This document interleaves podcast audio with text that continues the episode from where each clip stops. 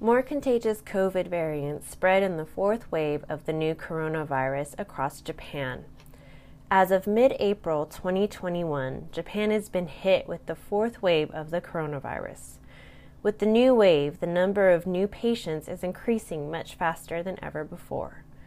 Osaka Prefecture has had some of the highest numbers across Japan, and more than 1,000 newly infected people a day continue as of mid April. New data has shown that over the last three consecutive days, 80% of those examined were infected with the new virus strain. Medical staff are saying those infected in the fourth wave usually stay in the hospital three or four days longer than those previously infected. Not only the elderly, but the young or those without chronic diseases or pre existing conditions are likely to develop severe symptoms. At a hospital in Osaka, more than 50% of patients with severe symptoms and those who are on artificial ventilation are said to be younger than 50 years old. The number of patients with the new virus strain are said to be more than that of the original coronavirus.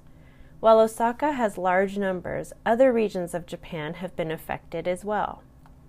As with most viruses, the coronavirus is constantly changing and going through mutations.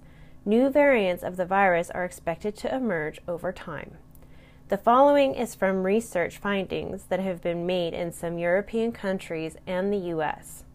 The British virus variant cases are increasing in Japan along with new strains, which are prevalent all over the world. The British variant is said to be 1.4 to 1.9 times more contagious than the original virus.